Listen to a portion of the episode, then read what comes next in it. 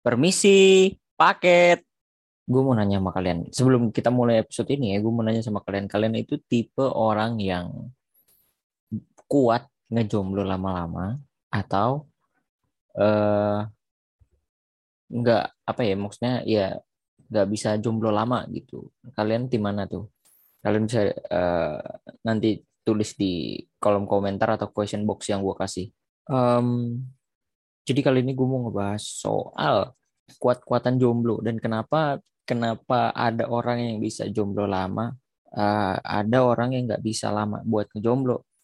Sebelum kita bahas, gua ini tipikal orang yang tidak bu apa ya? Iya, gue bukan tipikal orang yang betah lama ngejomblo tuh gue bukan bukan orang itu gitu bukan orang yang ada di tipe di tipe di tipe itu gitu maksud gue karena kenapa? Karena gua ya ini mungkin karena karena sudah menjadi kebiasaan ya atau mungkin sudah sudah jadi habit yang mungkin nggak bagus gitu ya. Maksudnya ya mungkin be- bagi beberapa orang sisi gua ini yang akan gua bahas ke depan itu nggak nggak bagus gitu. Karena keter- eh, terlalu eh, ketergantungan dan kesannya haus banget gitu kan.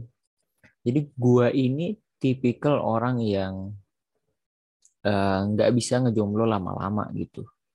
Kenapa? Karena eh, kalau gua itu tipikal orang yang gue tipikal orang yang cerita itu ke ke pacar gitu. Bukan ke kalau kan ada beberapa orang yang cerita tentang keluh kesahnya segala macamnya itu ada yang ke orang tua atau ada yang ke bestinya atau ke teman-temannya gitu ada kan. Nah kalau gue tuh tipe yang cerita banyak ke pacar gitu. Jadi orang yang jadi pacar gue biasanya akan akan selalu mendengar keluh kesah gue gitu sambatan-sambatan gue gitu. Karena ya itu tadi karena gue nggak tahu kenapa ya, dari zaman dulu ya gue lebih seneng aja gitu cerita ke ke pacar gitu. Ya meskipun apa ya dengan dengan trust issue yang terakhir gue bahas itu ya di di di episode eh, yang lalu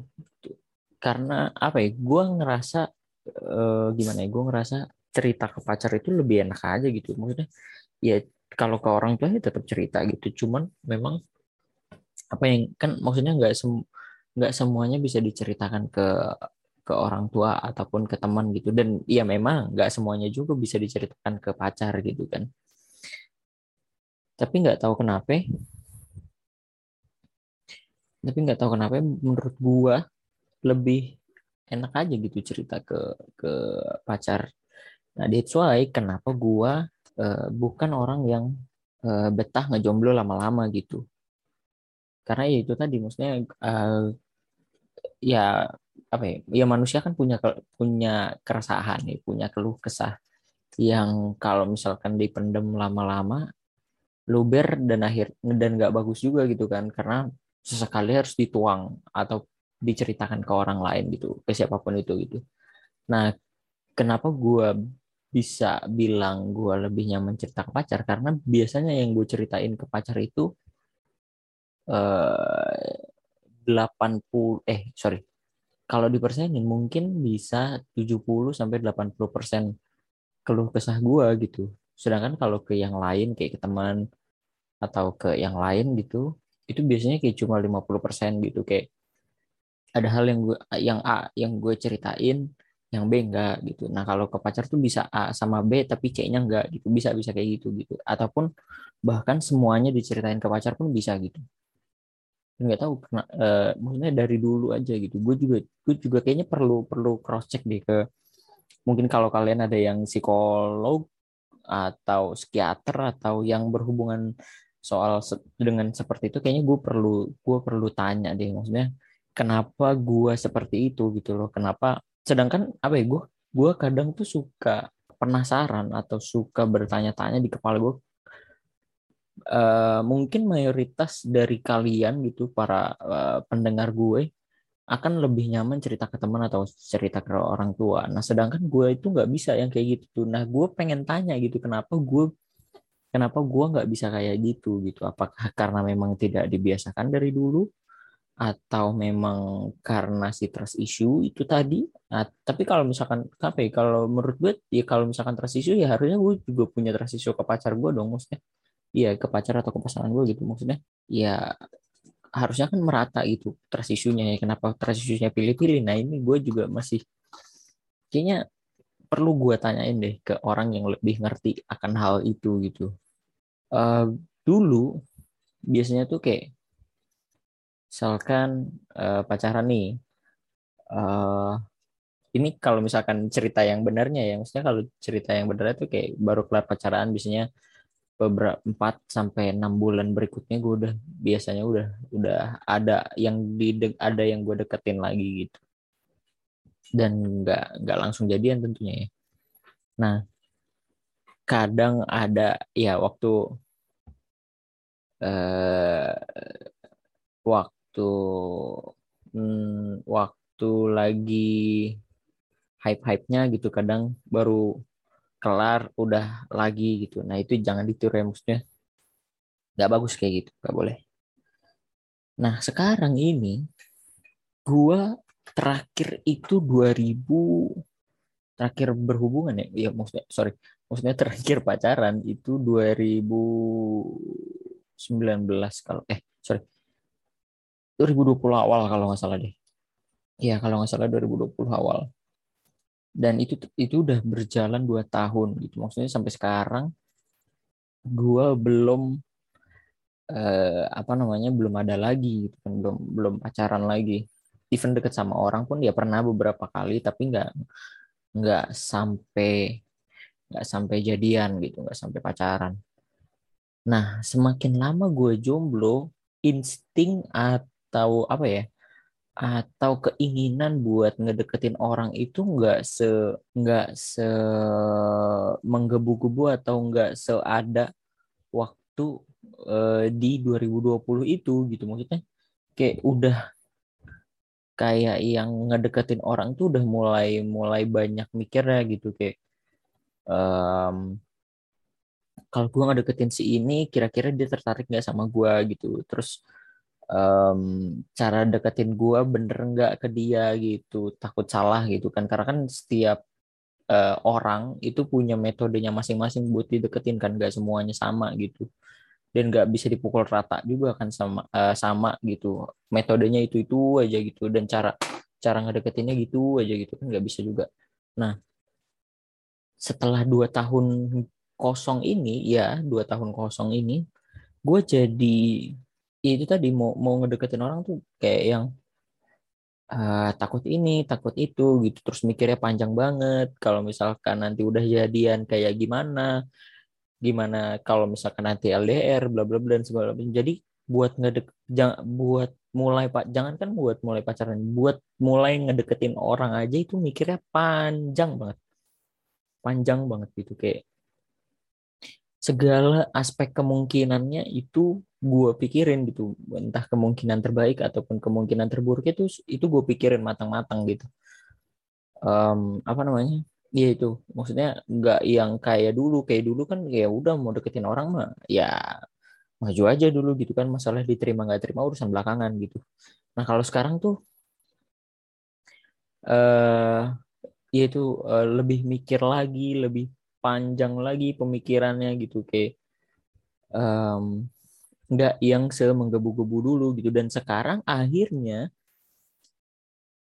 ada di titik lupa buat cara deketin orang gitu. Maksudnya gimana cara nggak deketin orang gimana cara uh, memperpanjang conversation dan segala macam itu udah udah mulai lupa gitu. Karena ya kelamaan itu tadi. Nah makanya kenapa di awal tadi gue nanya ke kalian kalian itu tim yang seneng lama ngejomblo atau tim yang nggak bisa lama ngejomblo gitu nah secara gue pribadi karena faktor-faktor yang udah gue jelasin di awal gue tuh bukan tipikal orang yang seneng lama ngejomblo gitu karena ya ini sekarang yang yang lagi gue rasain gitu karena memang uh, udah mulai sulit gue rasa buat ngedeketin orang ya apalagi di tengah pandemi gini. Nah, gua ini apa ya? Gua dan beberapa teman gua, ya bawa-bawa teman biar aman. Jadi gua dan teman tem, beberapa teman gua ini yang cara cara PDKT ke cewek itu masih old school gitu loh. Maksudnya masih kayak yang masih kayak yang harus ketemu gitu. Uh, first impression itu penting gitu. Jadi uh, pertama kali ketemu itu ada rasa kliknya atau enggak gitu kalau misalkan nggak ada kliknya gitu terus kan nggak kebuka tuh aplikasinya enggak maksud gue uh, kalau misalkan nggak ada rasa kliknya tuh gue nggak bisa gitu kayak nggak bisa yang oh uh, maksudnya nggak bisa yang gue jadiin serius atau gue gue majuin buat PDKT itu nggak bisa gitu. Jadi harus ada beberapa faktor lah. Kayak yang gue bilang tadi maksudnya di tengah pandemi ini buat gue ini makin sulit gitu. Karena gue nggak bisa yang kenalan online gitu terus uh, berlanjut ke chat yang panjang gitu terus makin dekat makin dekat tuh gue nggak bisa gitu. Karena uh, ya mungkin karena kebiasaan tadi itu ya ca karena cara-cara gue cara-cara yang old school itu tadi gitu. Karena memang ya buat gue uh, first impression itu penting terus physical touch itu penting gitu. Kalau misalkan by online gitu kan kalau kalau lihat dari kasus kalau kalian li, yang apa kalau kalian lihat dari kasus-kasus yang ada di di internet internet kan suka ada penipuan penipuan gitu kan. Kayak takutnya gue gue takut tuh gue takut banget kayak deketin orang terus ternyata akunnya akun palsu gitu. Dibalik itu akun cowok. Kan ah, kan serem ya. Maksudnya dan itu kasus itu tuh beneran ada gitu loh. Dan pernah viral juga dan pernah uh, banyak dan banyak juga gitu. Nggak satu dua gitu kan. Nah itu yang gue takutin gitu. Terus kadang uh, takutnya di sosmed wah pas ketemu weh gitu kan. Maksudnya ya gue tahu gue juga nggak ganteng-ganteng amat gitu tapi setidaknya gue nggak menipu uh, orang gitu loh. Ya gue nggak gue nggak mempermasalahkan um, lu mau ngedit foto lu biar kelihatan bagus iya tentu gue juga melakukan itu gitu. Maksudnya gue juga melakukan editing foto buat foto yang gue upload ke Instagram gitu. Tapi kan nggak yang sampai uh, yang tadinya gue uh, gue kan kulitnya so matang nih kan? Matang banget malah terus jadi putih banget kayak kayak kayak orang-orang bule gitu. Misalkan gue nggak nggak yang sampai segitunya gitu. Kan ada beberapa orang di luar sana yang kalau ngedit foto tuh kayak jadi uh, dia di universe lain lah gitu. Kayak jadi yang cantik banget gitu. Atau ganteng banget gitu.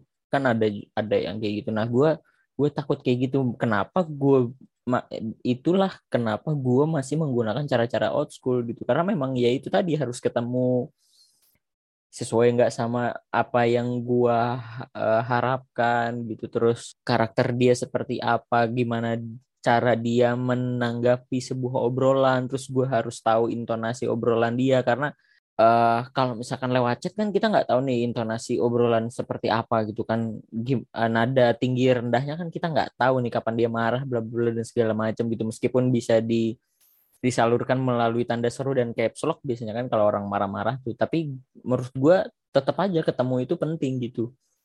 Terus kalau misalkan misalkan ada lagi yang nanya uh, misalkan ada yang nanya gini lah kan video call bisa uh, terus uh, voice call bisa atau face uh, FaceTime ya apa ya itulah pokoknya pokoknya yang video conference conference itu Zoom meeting dan segala macam itu kan bisa karena sudah sudah ada teknologi yang memfasilitasi itu. Iya memang betul, tapi buat gua ya itu tadi tetap ketemu itu sebuah hal yang penting buat gua gitu. Untuk pertama ya, uh, kalau misalkan udah jalan berapa bulan gitu terus uh, uh, apa namanya baru ketemu kayaknya agak susah deh agak sulit ya gitu. Karena memang sejauh ini gua nggak nggak nggak nggak berlanjut tuh.